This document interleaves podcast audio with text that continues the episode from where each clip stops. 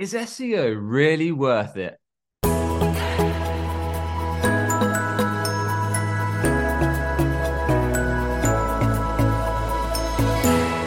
Hey, I'm Sam Dunning, host of the Top 100 B2B Marketing Podcast Business Growth Show.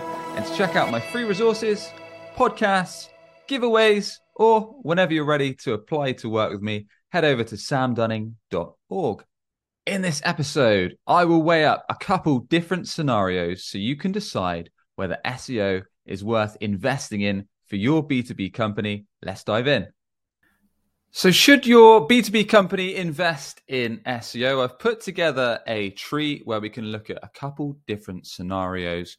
So, jumping straight in, the first thing you need to think about is Are you in a market? Is your business, is your offer in a sector where prospects, where customers are aware of the solution that you provide and the problem that you fix? This should be something that you know straight away i.e., is this a brand new offering that no one's ever heard of, or are you in an established sector providing something that people know exists? i.e., is it some kind of variant of CRM that people, of course, know about? Is it a proposal software tool? Are you a web development or SEO company or B2B marketing company like ours? Are you providing, I don't know, agricultural machinery for a certain subsector? If so, then we can go down the yes route. If not, if you're something fresh, brand new, then we'll go down the no route, which we'll talk about in a second. If you're still unsure, you can always do a Google search. So, for example, if it's proposal software tools, you could whack that into Google, see the search results. If there's a bunch of companies coming up, chances are it's an established market and people are aware of the offer. You can also use SEO tools like Ahrefs or SEMrush if you want to search for some of your sector keywords and get some details behind the traffic impact of those. So let's say we're in a market that prospects are aware of our offer, they're aware of the problem we fix or the solution that we provide. The next thing you want to ask yourself is do we actually have the ability to do SEO in house. So, do we have web designers or developers that could do updates on page, on site, technical and content updates to our website? Do we have someone with SEO expertise that understands keyword research, content optimization, technical works, link building, citation building, strategy, and more? And do we have a subject matter expert who can actually write about various aspects of our industry, about the problems that we resolve, about the questions our customers have, about solutions we provide in detail, showing EEAT, something called experience, expertise, authority, trust, which is a Google ranking factor in those pages. Do we have that resource in house? If you do, then get started with SEO. The sooner you start it, the sooner you can see impact. I mean, typically, even if you've had your website around for a while, you're going to be looking at three months or so to see SEO impact, typically from my experience. But most of the time, you want to go into it with a six month or so, six month to 12 month mindset. But on the alternative, if you go down the yes tree, yes, we should look at SEO.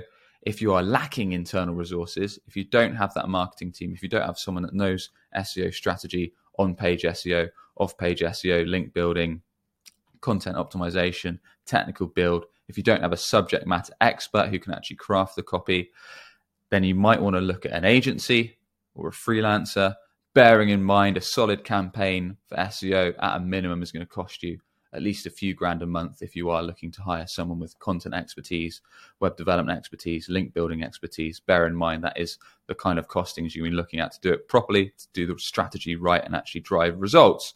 So that's going down the yes route. If we go down the no route, because we're a brand new market, we're a brand new industry, people are not aware of our solution, of the problem we fix, then you probably don't want to do SEO yet. You probably want to start on what I call a no brainer channel where your ideal client profile is actually already hanging out. So if you're in B2B, that might be on LinkedIn. And because people aren't aware of your offer, your solution, the problem you fix, you might want to start posting content to your network around the problems you fix, around questions your sales team get asked, around your unique value in the market, around your point of view, telling stories, weaving in your offer. So that's the organic LinkedIn side of things. You might also want to do paid LinkedIn. So to actually build demand around your offer, so you can put those organic posts, put some paid spend behind it, and get that paid advertisement, all of those showing in front of your ideal client profile So you distribute the content from organic to paid. Um, and then once your market is actually aware, once you can see there's searches coming on Google, there's traffic for your solution, there's traffic for queries around the problem you fix, for questions that you address, for the direct offer itself, then you can start thinking of SEO. Alternatively, if you really, really, really want to do SEO, then you could look at what we call super top of funnel searches and queries and create content on your website to address that. So that could be questions you get asked on sales calls. That could be things like how to do something, best ways to do something, questions around the niche, questions around the industry, if people are aware of competitors, that kind of stuff. Uh, so you could do what I call real early doors SEO and then you could scale that up and ramp that up, like I say, when the market is more aware of your offer, the problems you fix, and the solution itself. So, those are a few things to consider on the yes side of things or the no side of things, whether you should start SEO. If you do think that SEO is not right for you because you're a new industry, other no brainer channels here might be things like YouTube, if a lot of your audience goes to there to consume content, or TikTok, or could be somewhere else. So, you want to work out where they hang out. A couple of other reasons why not to do SEO is if you need results super, super fast, i.e., perhaps you've got investors breathing down your neck, then you might want to consider something like paid ads on Google, so Google paid search, or perhaps if your audience were more on social, that might be LinkedIn ads or Facebook ads or similar. Um, also, if you're not prepared to work on your website, if you're not prepared to update pages, content, do technical works, do content in an ongoing manner, then SEO might not be the best bet for you. But I hope this roundup gives you some sound ideas um, to whether SEO is going to be the right option. But ultimately, when SEO is done right, when it is targeted to your ideal clients, when you do the research, when you know what they're searching for, when they need your offer now, when they have problems you fix, when they're comparing you to alternatives or they have questions in your niche, if you do that right with the right strategy of research, on page website work, off page work, then not only can you ramp up traffic to your website, but you can increase inbound leads when your website converts. You can build up your brand reputation and it will strengthen your other marketing channels if prospects are constantly seeing you top of organic search results for all these things around your industry. And there you have it. I hope you found this episode of use. As always, if you did, a quick rating or review on your podcast channel is appreciated. Or if you're on YouTube, a subscribe goes a long way. And if you want to check out more of my free resources or even apply to work with me, head over to samdunning.org.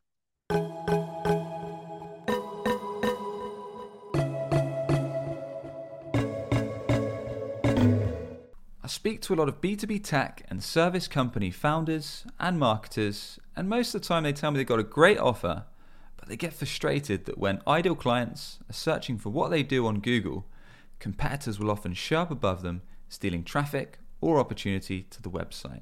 Or perhaps they invest already into SEO or ads, but it feels like the website's failing to convert a steady stream of visitors into qualified sales leads.